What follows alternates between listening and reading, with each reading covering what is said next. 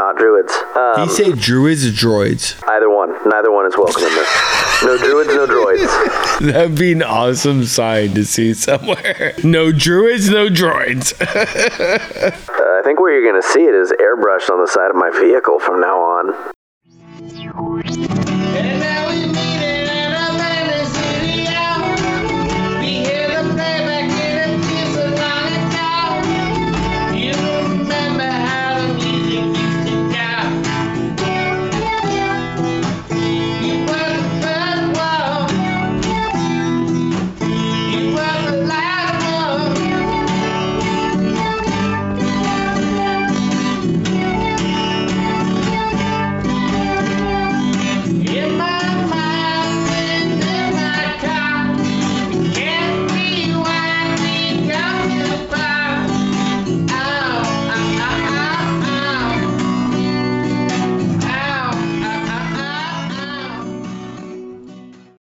Welcome, welcome, welcome, nerds and nerdettes. Welcome, obscurios of all shapes and flavors.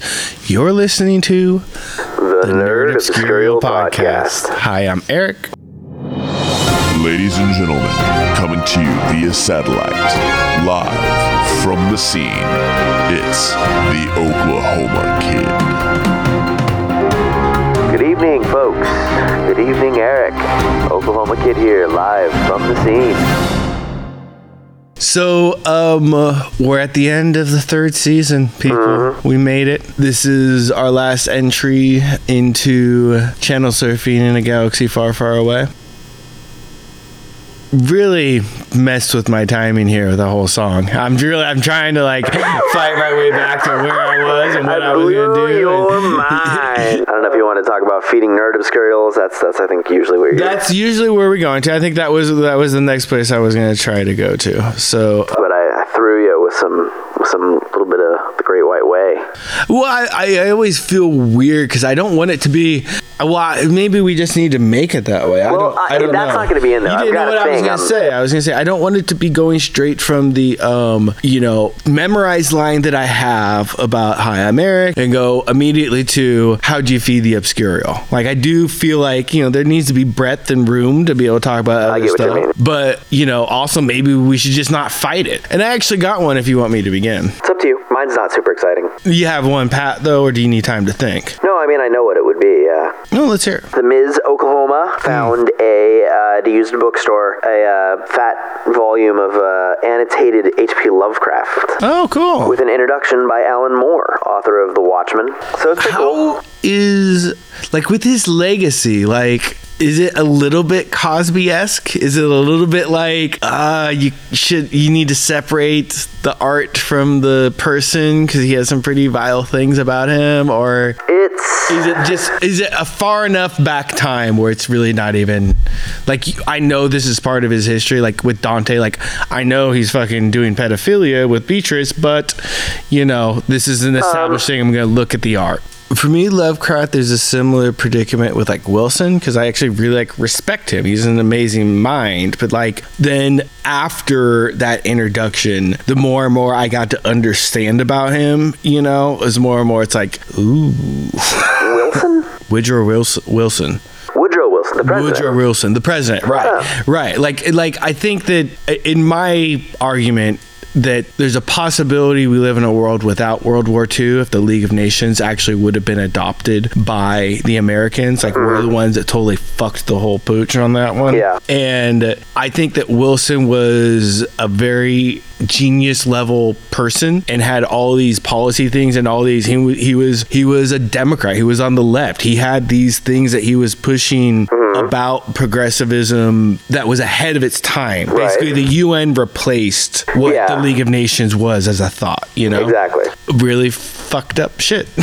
like the more and more you read, the more and more you get to understand. Like openly fucking giving big hugs to grand wizards of the KKK and like just throwing out n bombs and just like really really disgusting shit. And it's like hard to reconcile and yeah, you just kind of, kind of, it's, it's a little bit different because he was dictating policy too. This, you can basically be like, okay, well, yeah, he's got, with Lovecraft, I mean, he's got these disgusting views, but, you know, he doesn't hold any real power. You know, he, he's maybe throwing in these little suggestions underneath that are really kind of devious, if you will, but it's not um, directly affecting policy, at least. Yeah. You know, also kind of like on point with the time as well as another thing with Lovecraft is like, yeah, most white people were super racist.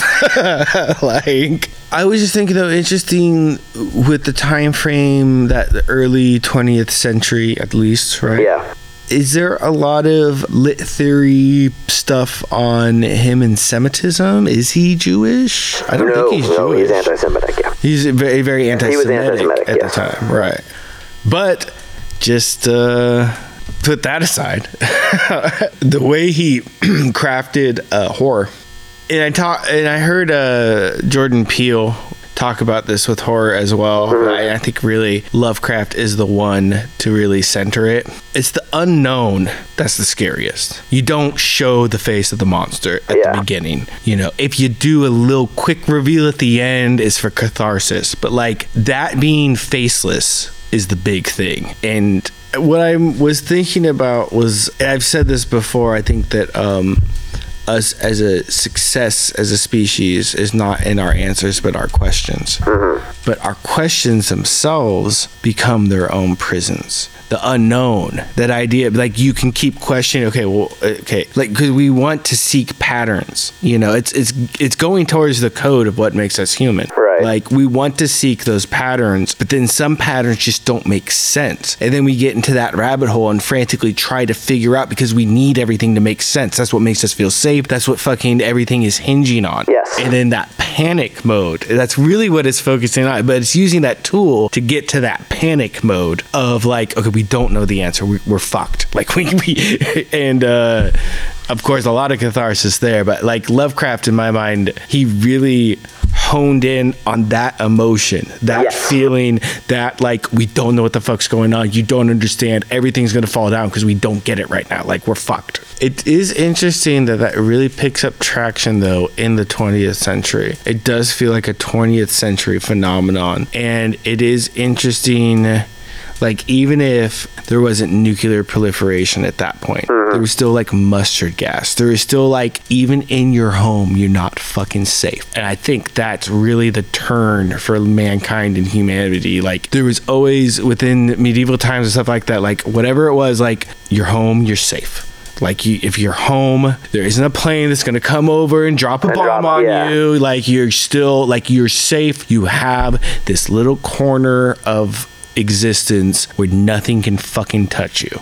And then suddenly you didn't. Well, we would just go along with it, but actually, I do just. I this is a really de- definitely a quick one. I don't have much to pontificate about it, but it was something that I experienced today, and I had this feeling, and and there's some some depth to it and some twists and turns, if you will. But of me knowing just the whole situation, it was just that like it was in the kitchen. You know, kitchens typically now have all these electrical units that are GFI, and they have the you know two buttons on there to reset Yeah, it to make sure the- you don't have a the yeah the plugs, the GFI wall, yeah. plugs. Yeah, there was my wife rolls up to me and says like, "Oh, the the the refrigerator's not working." She's like in a panic mode. She's already like you know looking up how what new refrigerators cost and all that kind of stuff. And then I notice well, wait, the microwave ain't working either. So okay, it's this whole fucking wall here. And then we start playing with the GFI plugs. I go to the main panel and see that you know the breaker is halfway there. So I turn it all the way off and all the way on. We got running power again and it's just something that like I'm I'm trying to be a better DIYer, homeowner, fix it kind of fucking thing. Just you, I call it the man card. You know, like the wife comes to you, it's like, okay, here's your man card. It's I'm also very attuned to the fact of like when you don't have an easy, quick thing like that, that like most guys would be like, okay, yeah, that's the simple thing to do. That's what you're supposed to do, and it's that's the solution. When it's like something bigger than that as a solution, like you definitely feel like, oh, like I should get my man card revoked. I didn't fix the thing, and the thing is We had- wrong, and I had one job.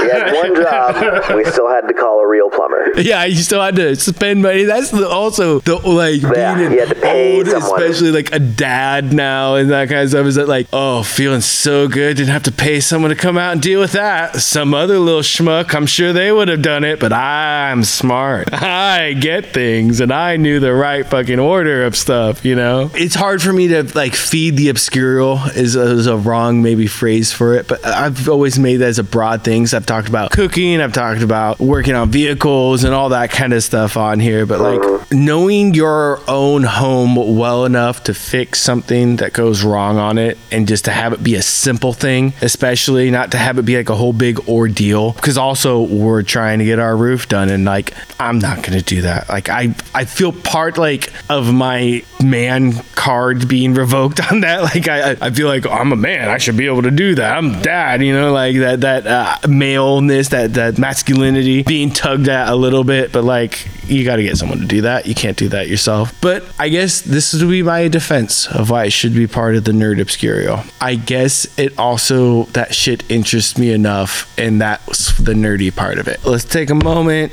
and we'll be back soon. Soup song.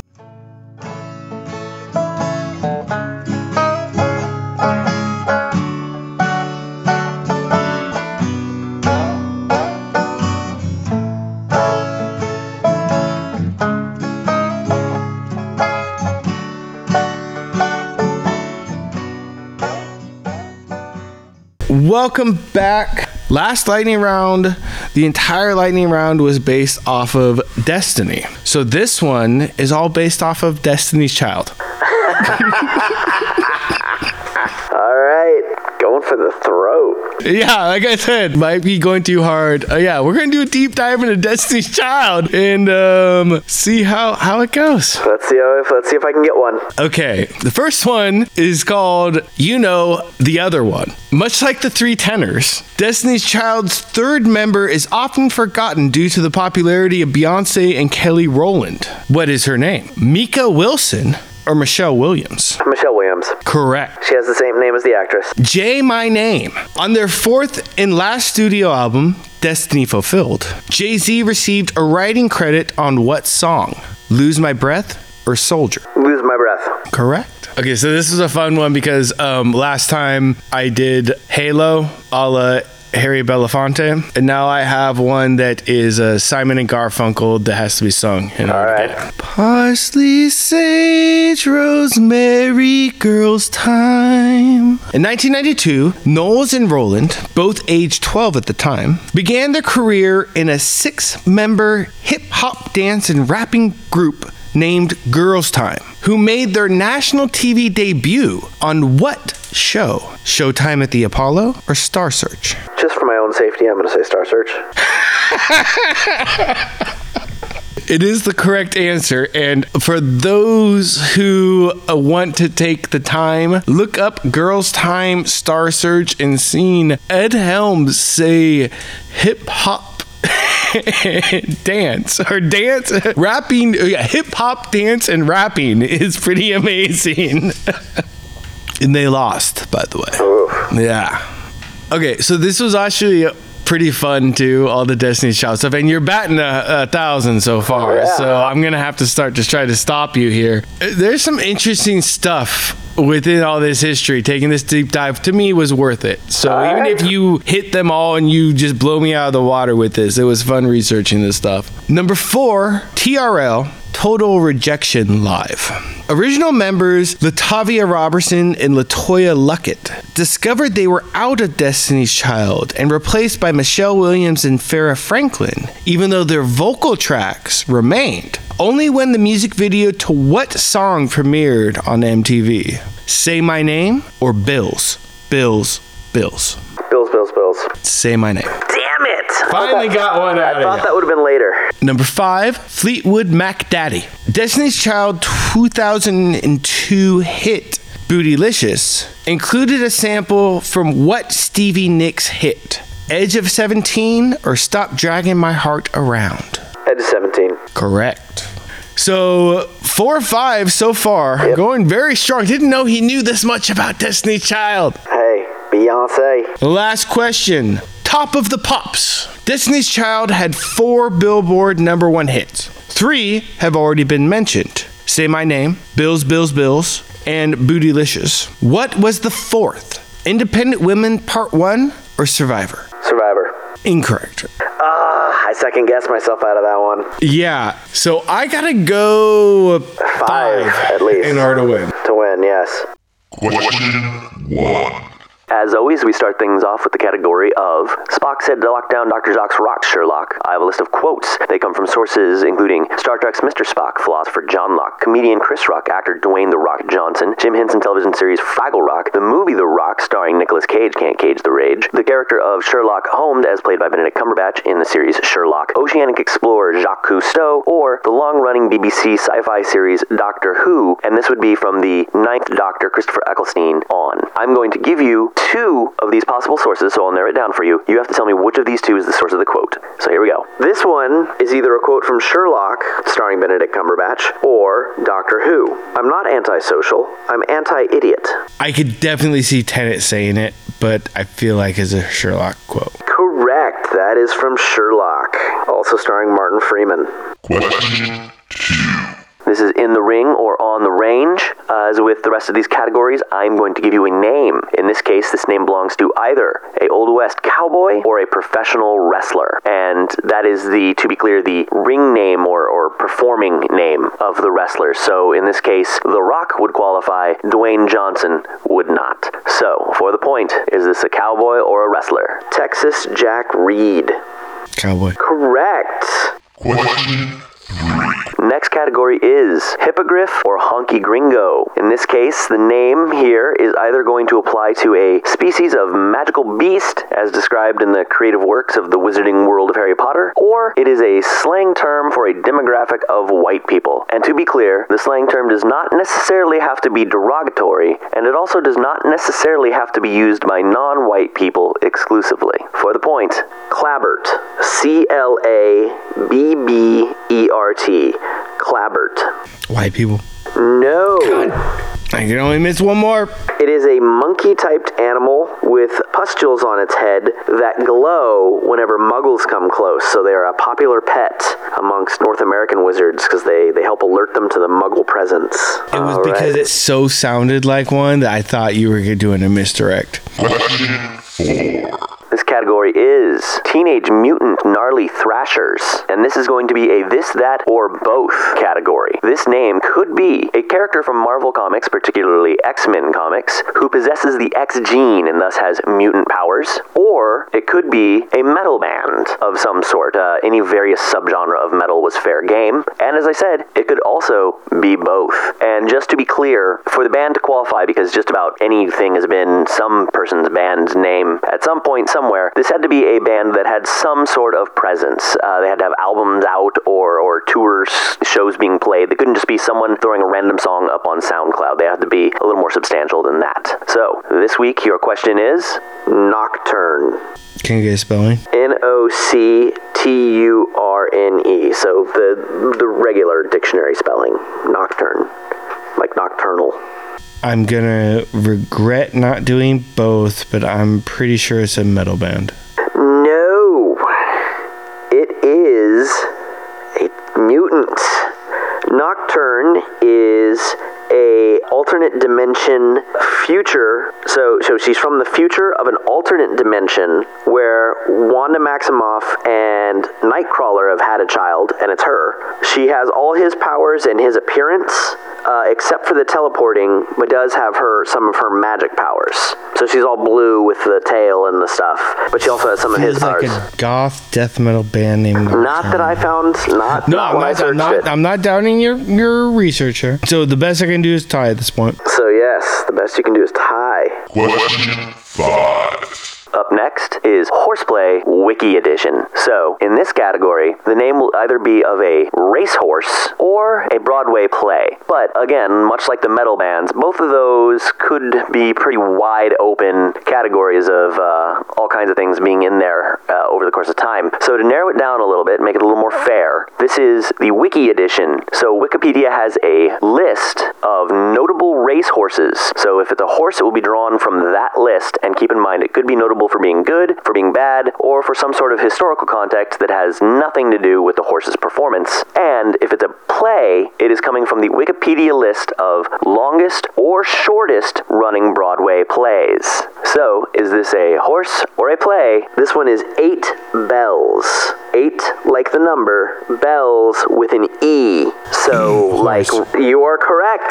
That is a racehorse. Question six. And of course, we bring it home with anime or may not. All you gotta do is tell me, is this name the real title of a anime movie or TV series? Or is it just some crazy gibberish I made the fuck up? Here we go. Melody of Oblivion.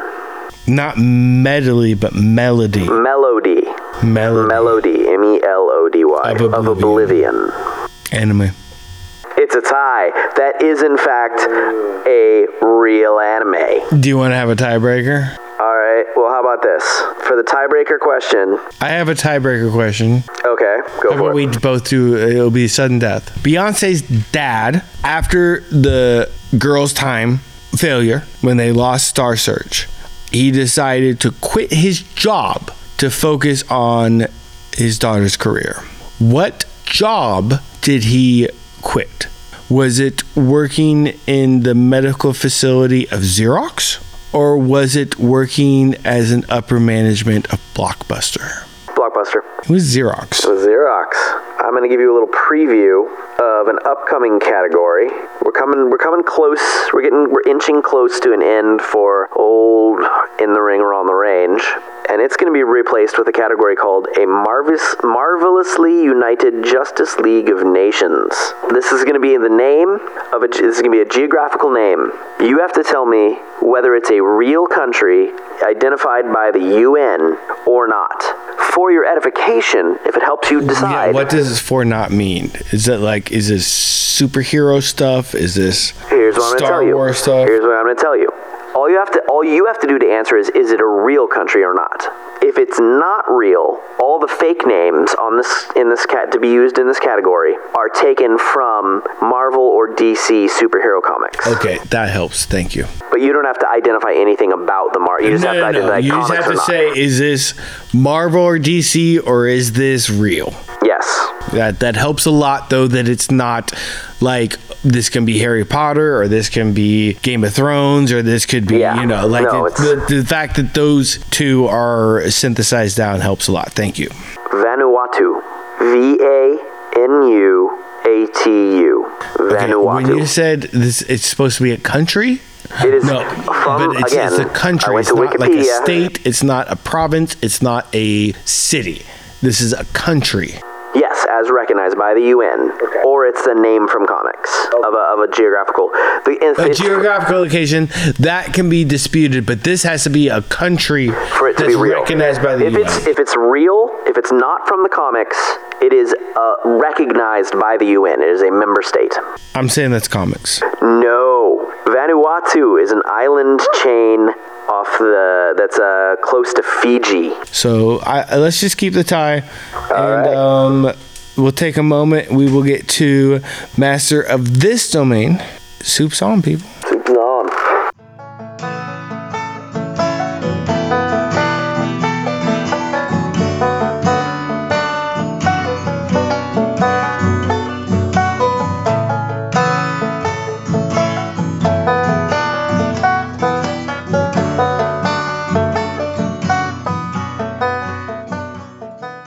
Welcome back. Let's get into the finale. Actually, Oklahoma's very excited. If you could see the joy on his face, if this was video, you would know very well. He's very excited on how how all this is going to end. So take her away. All right. right, so master of this domain. I went looking for crazy uh, website names, domain names, if you will, or URLs uh, to get to get techie with it. That's what the kids say. Take it with it. Na na na na na na na. uh, www dot what have yous, if you will. But suffice it to say, I went looking for uh, w- funny named websites, and I did not find them. So we're going to talk about what should be there. So this season we had a theme, and we started everything off with some honky motherfuckers, and we went a lot of places with honkies. And now we're to bring it to the only place you can, the only place you should, the only place you need. Because we're finishing things off with honky tonk motherfucker. Honky tonk motherfucker, where I naturally want to go with it, as one whose music could at times be described as honky tonk. Like, I want to go like Ken Burns, jazz motherfucker, like getting into.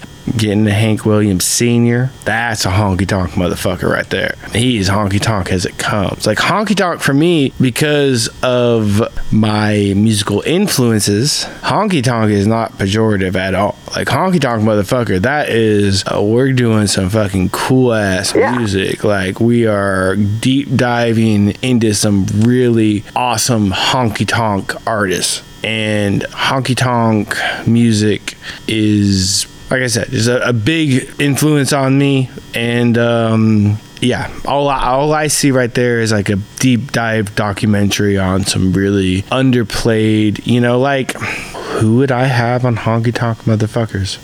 Obviously, like I said, Hank Senior's got to be like fucking, you know, patient zero. You want the kind of like Lead Belly motherfuckers. You don't want the like, you know, guys who really made it. It's difficult to know where we should be at this of, you know, an artist that considers himself I'm, I'm me personally i feel i'm a little bit honky tonk so we are going to have to deal with the new generation. People born uh, what was that 2000s so someone who was born by the 90s would know that there was a hit country song called honky tonk badonkadonk. And that's gonna have to be addressed. I'm not happy about it. I fucking hate it. But that's gonna have to be addressed because there's gonna be people there for that. And that interpretation of honky tonk. I don't know that that song is honky tonk. It's country, it is not but it is not honky It's tonk. barely fucking country. That's like- that's not true country. Like that, I was already wavering on what country is in like '90s Brooks and Dunn, Garth Brooks era. But by the time you get to there, I'm fucking. This is not country. Like I, I'm already out. most most stuff that is country really is just pop music with slide guitar and a little bit of a southern accent. It's about what they're talking about. It's like if you're talking about fucking the mall and other shit like that, it's pop music. If you're talking about tire swings and drinking beers, it's fucking country. It's all that's the only difference. So true honky tonks, true honky tonk artists. It's hard because he's so iconic. I don't know if Johnny Cash really fits there either. You got your folks like your Marty Robbins, you got your Loretta Lynn's. She's just passed, by the way. As did Coolio to timestamp it. Patsy Cline. Uh, she's been dead a while. No, but she's pretty honky tonk. Yeah. This is just like classic country. This is actually like it's hard for me also to say honky tonk because it's like no, this is just like classic country and really good music. Yeah, there is a certain fine line. there. well, because you do have that situation of like all ales are beers, not all beers are ales. You know, all Right. honky tonk is country, not all country is honky tonk. Yeah, for sure. So it's kind of like there is a fine line. There's a lot of Yeah. great people where you kind of be like, oh, they had this song or that song or maybe, but it's like, but at a certain point you got to be like, but are they just more country or are they actually honky tonk? Exactly. And so people like Patsy Cline and even Marty Robbins for that matter, they're more beer than ale, if that's how if I'm yeah, they're understanding the country, but they're not necessarily honky tonk. They might have had a few honky tonk songs, but that's not their main modus operandi. What's real honky tonk then? Honky tonk has got a certain swagger and swing to it, a kind of movement a bit to it, even when it's a slow song. It's got, it's almost got a loping feel. Like honky tonk, uh, country is like a train, honky tonk's like riding a horse kind of thing. If, if Those are apt if images. country is blues, if country is the blues, honky tonk is jazz. Interesting. I would actually argue if honky tonk is blues, then country is rock and roll. I'd actually argue that they're more backwoods. Like honky tonk is more like hillbilly shit. That that's the fucking like country is the more sophisticated, more palatable, more like oh, you can listen to this stuff. Well, I meant in terms of like the encompassing thing. It's like For me, there's a lot of loose edges around where exactly something falls into country and where it doesn't, and where in country it falls. But it's like honky tonk is more like down towards the core, where it's just like okay, but if you're honky tonk, you're you're way in here. There's no question. I- I think there is a class thing there. I'm sorry. I think that there is like country music is dressed up.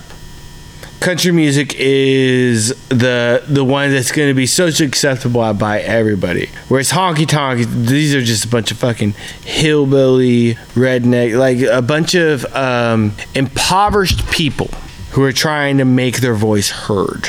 A bunch of people who have been fucked by the entire system. It's there, there's a an element of class there, I think for sure, and I think there's an element uh, within honky tonk of uh, not being accepted by the norm and knowing they're never going to be accepted by the norm and being okay with that. I was just making the comparison of country can be like the blues because you can have a lot of things that border you know you can have like it's like blues country it's like it's blues rock it's you know this there's a lot of territory there and a lot of shifting along the edges whereas like it, no one's gonna you could you could have a song and you could have people be like well is that is that a rock song or is that a blues song?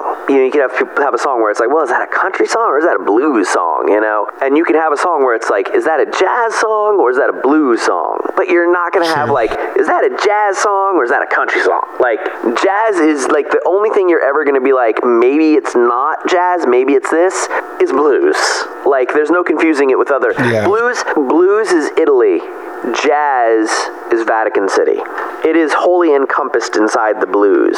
It does not share a border with other things. Blues shares borders with other things. The this ocean that ocean the mediterranean the adriatic the, it's got the border up here with switzerland and, and uh, who else touches on it? greece i think? There's- i can't remember who all has has a border. Vatican city just shares borders with italy. I kind of feel like there's a similar thing with honky tonk and with jazz. Okay. like jazz only really shares a border with blues. Right. but blues has lots of borders. Country same thing you can have country rock and country folk and this kind of but it's like honky tonk is the city state that exists inside, Inside country. country. I get that. I get that. I did have this thought though. We're focusing so much on the music thing, but like I was reading off the wiki, the bar thing is a big part of it. yeah And so we could be, especially with the connotation of honky tonk motherfucker, we could really be focusing on the fact of just some bar motherfuckers, just like some honky. And, and I'm sorry, you can't say bar motherfuckers and say honky tonk motherfuckers and not talk about white people. We're doing like episodes of Cops with the the guys with the shirts off and the mullets and wa- running around Alright. running away from the cops. Okay. I'm just saying, you know, like this is what we're really talking about with honky tonk motherfucker when it comes to if we're ta- focusing on the bar thing.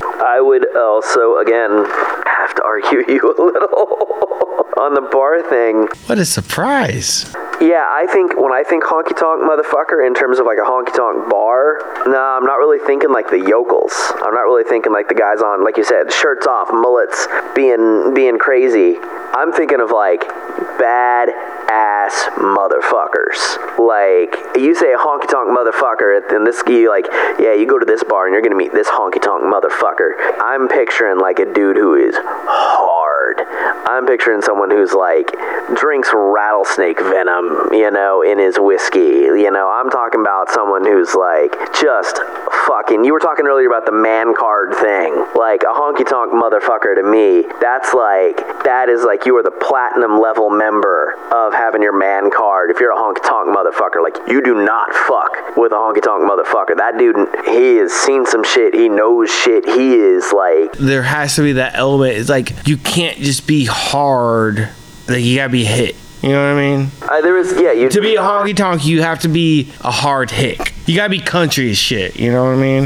It's yeah, I picture it where it's like being a honky tonk motherfucker to me would be like the opposite of like you go to this the city, you know, when you go to like the tough neighborhood and like someone you're like, who's the toughest motherfucker in this block on this block? And they're like, this guy, this dude is a bad motherfucker. Like he's the one you don't fuck with. Like that dude, it's the country version of that. It's the white country. I'm not going to go that far. I don't. I don't know enough Southern black people to say how much they partake in a in a in a country. I was actually thinking of Hispanics, but you can go black. oh, I would. to. I would include Hispanics as well. I think you could have a honky tonk motherfucker who's Hispanic. Interesting. Go to like Texas, and there's some some dude there who's just like I get he's a there- real are- gaucho.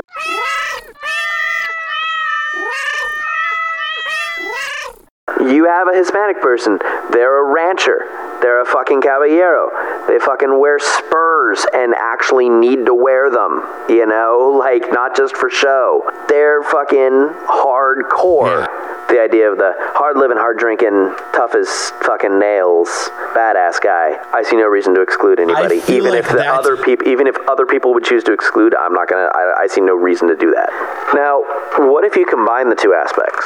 Hear me out. It's a website that's all about a honky tonk motherfucker, and it's got like all this crazy. It's, just imagine this dude having living a, a life story that's like fucking every goddamn you know the Paul. most interesting man in world. Yeah, fucking Paul Bunyan and and and uh, Pecos Bill, fucking legend, and all all those kind of crazy shit. Like this guy's got stories like that where you're like, Paul. this one time, like, huh? Nice poll, Pecos Bill. It's a nice poll. You know, this is like this is like some one time Chuck Norris did some shit. Like this Tall is tale. yeah, this dude has lived a tall tale life, and it's this whole site that just catalogs this crazy, crazy life and his honky tonk music. It's fictional. It, theoretically, like say you and I were making this website, it would be like we would we make got an excuse to make honky tonk music. we would make That's what it we would make this honky tonk music, but the website would have this whole thing where the honky tonk music, like it would be one of those kind of f- fake out things, like or like kind of the conceit things where it's uh, where people have that like it's a cheesy example, but like the whole thing of Jack the White Stripes being married or being brother and sister. Right. You know, that's this whole kind of thing. You'd have this whole thing where we'd have this music that we'd made, new music that's honky tonk,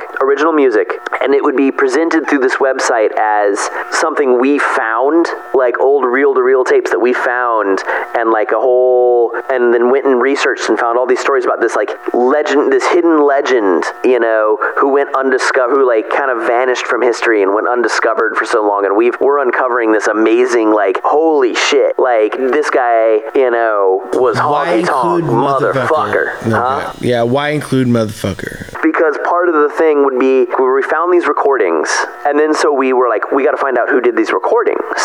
So we go to find out and we go to the you know and we start researching and we have to go real deep. And what we discover is this like crazy amount of tall tales that like we never quite are able to get exactly to the truth of who this guy really was but there's all these stories about how he was one honky tonk motherfucker. Like all the crazy tough outlandish you know shit he did as a badass while he was traveling the country playing honky tonk music and like never getting really discovered discovered. So it's this whole thing where we're unearthing this story about this and finding all these tall tales. It wouldn't just be like oh here's us doing some honky tonk music. It'd be building this whole world of this honky tonk motherfucker. Like the ultimate he'd be the er honky tonk you know? It would be like we found the proto honky tonk guy who sets the mold for everything. So this website would present this as a real person. So it would be the story of this one guy and it would be the idea that we found these long lost recordings from like way back at the start of honky tonk music.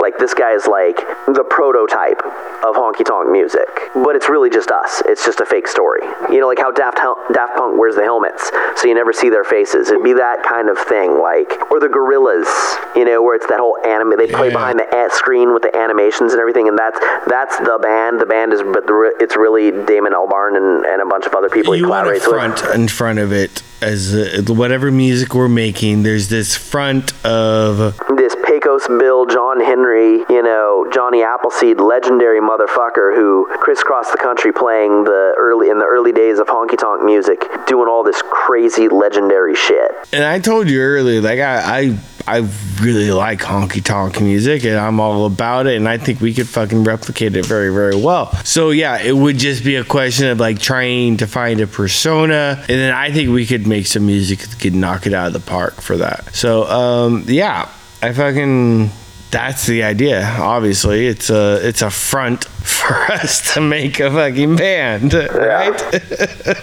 That, that's that's personally where I'd go with it. That's where that's, where all this was building. That's where my head whole goes. season. and like, let's make a front for a band. I'll take it. I like it.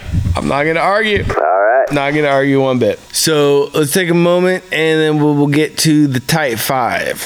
Soup's on, people.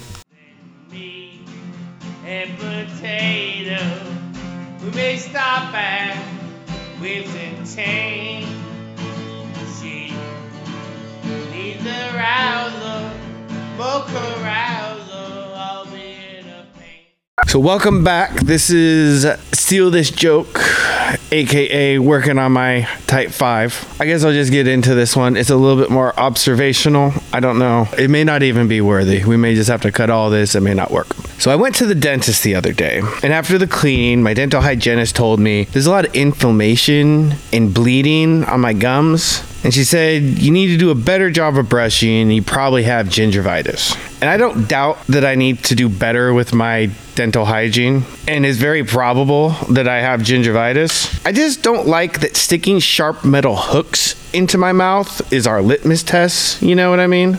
If you went to a doctor and they were like, okay, I'm gonna take this samurai sword, I'm gonna put you into a little cave, I'm gonna cut your hair, and if your scalp bleeds, that probably means that you're not doing a good enough job washing it. You know, it seems like oh, maybe just don't use the sharp thing to to work on me, and maybe I won't bleed. It's not great. It was just something kind of funny I thought of. Yeah, it is. It is funny. They're like, let me poke you with this stuff, and then say, Yeah. oh, it looks like you're you're irritated. Your your gums are irritated. It's like, yeah, you've been poking them. Yeah, exactly. Yeah. And it's like no matter how good you are at it, it's inevitable. You're trying to get the entirety of the tooth. So you're gonna be hitting those gums a little bit, you know? Yeah. I don't know if the samurai sword and I, I like the idea of being in a cave because there's like that's also the mouth. Like there isn't like a lot of room to move around and you have restrictions with the gums or the Uh, yeah. walls of your cheeks and all that kind of stuff, you know? I wanted to get that image of restricting somehow. I wanted something that was really sharp like a samurai sword. I don't know if that's the exact image to use, but I do like the idea of the like victim blaming because you're using this terrible and i always like and it may be stolen but i like talking about dental equipment as like medieval torture implements you know like all the crazy hooks and weird sharp things. I didn't know how quite to fit that in phrase wise yeah I, I like the idea of the really sharp stuff the victim blaming and like now it's my fault. Now i'm the asshole. I'm not doing a good enough job because you decided to take a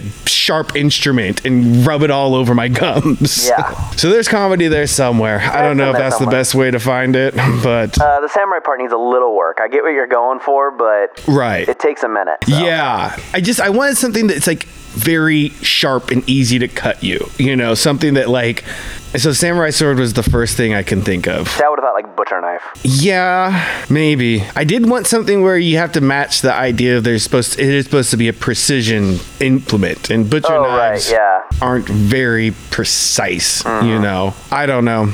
I don't know. I couldn't find the exact image. The samurai sword was the closest I could come. But maybe you guys can come up with something better. Maybe you can take the idea. It feels a very Seinfeldy kind of joke. It's very observational, very like we all know because we've all had the experience. Oh, I get what you're saying, but I don't know if I have the funny with it yet. You know what I mean? It's I've got the the concept, just not really the punchline. Getting getting the um, the punchline for it is the comparison with the the samurai sword. So really getting that nailed down is the crux Right. of the joke. Yeah. So it's like if you can come up with like exactly the right way to phrase that, and to get that precision there and like i said i do think it's important not just like i'm gonna cut your hair with a samurai sword but like you have to go into a little cave there has to mm. be a confined area that's like constricting it to mm. really get the simile with the mouth you know and i don't know if the cave is the best way to demonstrate that the samurai sword and the cave i think both of those images could be swapped out for something better Yeah. but the whole concept of trying to make that simile and then you being blamed for them cutting your scalp mm-hmm. And I thought the hair to teeth and scalp to gums was a good. Yeah, that image. that part works. Yeah. Right. Maybe like putting a box over your head or something. Yeah. It's like it's like putting a big box over your head, and I'm gonna inside reach inside the box and shave your head with a with something right. with a dagger. Yeah. With a dagger. Dagger. Anyways, there it is. Maybe a little bit of a unclimactic tight five, but uh, we got a lot of show to get to. So uh, why don't we? Not directed by Lukewarm. Nice. Nothing directed by Lukewarm is anticlimactic. Sure. The man delivers. He delivers on climaxes. He does. Directed by Luke Lukewarm. Figuratively and literally. delivers on climaxes. It's Is like also, yes, the delivery guy showing up like the Amazon guy. you know, the script writes itself. Yeah. Soup's on people. Soup's on.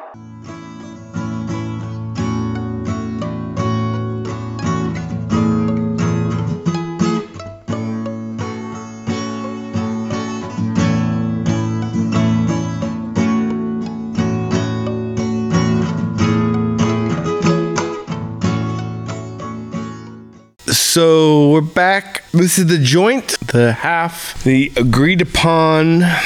Originally, Oklahoma, you had this on your list, so I want you to be able to to present the premise because I feel like uh, you have a little bit more ownership over it than me. Uh, yeah, I suggested it, and you were like, "Why don't we? Can we make that the half?" And I was like, "Yeah, sure, that's fine with me." But definitely something I love to see: Nature Channel. And this is why, you know, we talked in the past about halves are usually like, okay, they're disqualified, this, that, or the other. But this is definitely one where it's like, we can both find common ground on this. This is, this is just kind of a no brainer, but also like not stepping on people's toes. And like, this, this is worthy as a um, keystone, the bridge of all humanity. You know what I mean? Like everyone, everyone would love to see Nature Channel. Nature Channel of Star, Star Wars, yeah. I so many fascinating little creatures and stuff that like they fill the screen with, where you're just like, oh, dude, I want to know more about that. so many channels, like so many of shows. I've already talked on this season in depth of like how fascinated I am by tauntauns. I don't know why, but dude, having a whole thing about like, well, I would say, you know, if I had my way, e- everything would be narrated by Attenborough.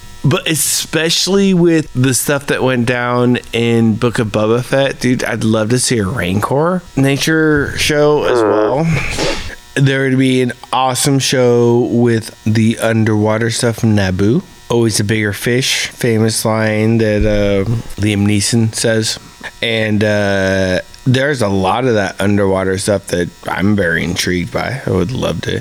So, yeah, Total Water Worlds would be totally fair game. How would you picture the mission statement of the channel and whether it should be pushing towards like if you pitch two dollars a day we can save this you know like see because i don't picture it as animal planet i picture it completely as um david attenborough just watching Yeah. wildlife I kind of feel like you don't let it in at all. It's just all pure educational.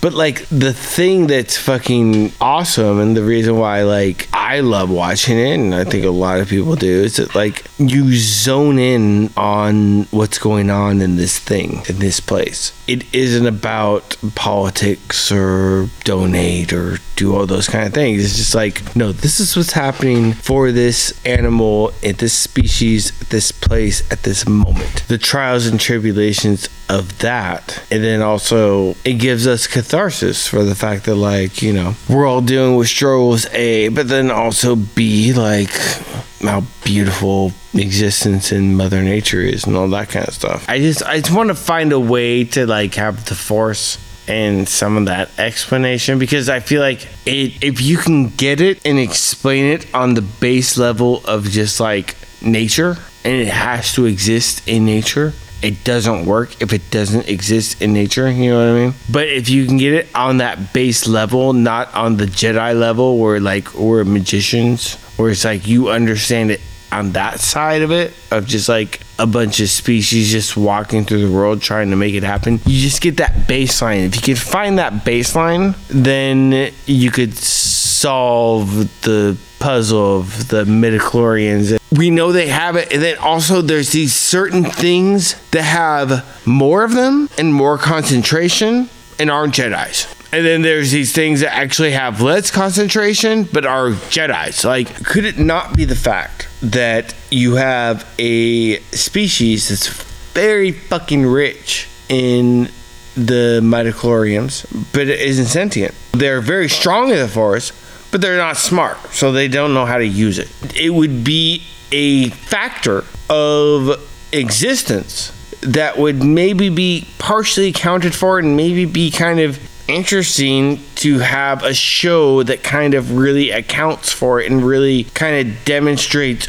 over these species. Richard Attenborough would point out if like a certain species was having a higher heart rate than other species. He would point out if like there was some kind of thing that we knew that was a function of nature Sure. that was abnormal about them or something special about them something that would get you clued into why they were the way they were so the midichlorians would uh-huh. also be another one of those factors that would be for me like one of the best shows on that channel. Like because also how would it manifest? What species are able to levitate things? What species are able to like jedi mind trick things? What species are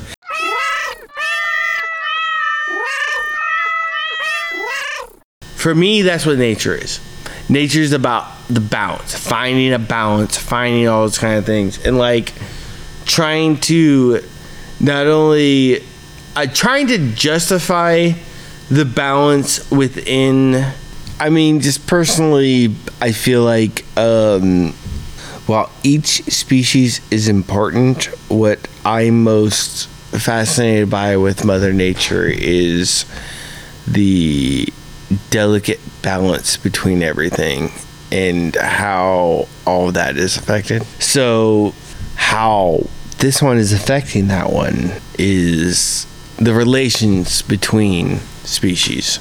I fucking, whether I've been smoking pot or not, I put on some fucking Attenborough, I put on some Nature Channel, like, calms you. It, like, it, you just get this thing where it's like, especially when the cinematography is done really really well and like the it, it looks beautiful it's like so much more enjoyable than even scripted TV or anything. Like, even when they're trying to take you through a journey, because like there's a difference between someone trying to take you on a journey and you following a journey. In nature channels, I feel like you're following a journey. Like you are getting invested in what that squid is doing. You're Right. getting invested on what that gazelle is doing. Like they're doing their own thing. You are following them along because you're intrigued by what's happening. Well, I think we've explored quite a bit of this. Um, I don't know if there's anything I have to add. Why don't we uh, take a moment and then we will get to our shared outro? Yeah, we'll have to figure out what that is. There you go. Yeah. Soup's on. And I keep the pussy on blast. So put 'em on the glass. You know, lukewarm, be up in that ass. A boom, boom, boom. We drink all day, we're gonna fuck all night. You know, lukewarm, be keeping it tight. It's like Snoop said, bitches getting it on, and they ain't leaving till the break of dawn. So what we got? Two tickets to the fuck circus. So what we got? Two tickets to the fuck circus. What we got? Two tickets to the fuck circus. One for me and one for your mom. A little bit of the soft shoe.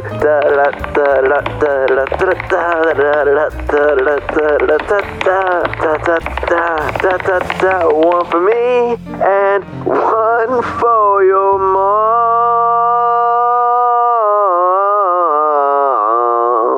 Jazz. Hey folks, Oklahoma here again. The troubadour is off prepping, getting ready for our shared outro you're about to hear from our tie of the lightning round earlier. So while he's getting ready, let me say on his behalf, thank you for listening. We hope you enjoyed it, and we hope you'll choose to join us again here at the Nerd Obscurial Podcast. Of course, before we go anywhere, we do have to read you the fine print. So saith the cats and Cthulhu. The Nerd Obscurial podcast is a Gadzooks and Nerd production. That's Gadzooks, G-A-D-Z-O-O-K-S. Find us on the web at gadzooksanerd.com slash meow. Yes, meow. M-E-O-W. If you liked the music, you can find more at gadzooksanerd.com slash fields. That's fields, F-I-E-L-D-S. The Nerd Obscurial podcast and its contents are, except for the Steal This Joke joke, the wholly owned and copyrighted property of Gadzooks and Nerd. So don't go stealing any of it, except, of course, for the Steal This Joke joke, or we'll have to sic big pretzel on you. Any works, products, concepts, or otherwise intellectual property not owned by Gadzooks and Nerd, mentioned or discussed in the Nerd Obscurial podcast, are done so under fair use for the purposes of commentary, critique, and obviously comedy. So please don't sue us because we can't actually sic big pretzel on anyone. The views, ideas, opinions, and beliefs expressed in the Nerd Obscurial podcast are solely those of its creator and your esteemed host, Erik the Troubadour, and do not represent the views, opinions, or beliefs of any individual or entity named, referenced, or alluded to in this podcast, including but not limited to both Michelle Williams, the singer and the actress, Leonard Nimoy, the Wizarding World of Harry Potter and its parent companies, The Buggles, me, the Oklahoma Kid, the League of Nations and its parent companies, Patsy Cline, David Attenborough, my wife and her parent companies, the great state of Oklahoma, and of course, all cats everywhere on the internet. Hail Cthulhu. Jazz! And now, as we did tie the lightning round, the troubadour and I decided we should we will share the outro. So each of us is kind of choosing something to do and we're putting those two together. And Erik chose to play some music and chose that I would do some spoken word over that.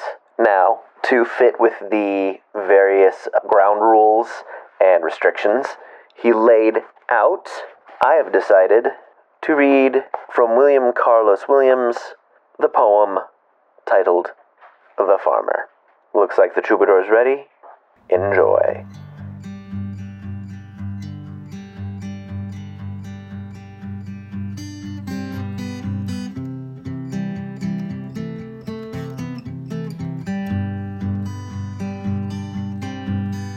The Farmer by William Carlos Williams. The farmer in deep thought is pacing through the rain among his blank fields with hands in pockets. In his head, the harvest already planted. A cold wind ruffles the water among the browned weeds. On all sides, the world rolls coldly away. Black orchards, darkened by the March clouds, leaving room for thought. Down past the brushwood, bristling by the rain sluiced wagon road, looms the artist figure of the farmer, composing antagonist.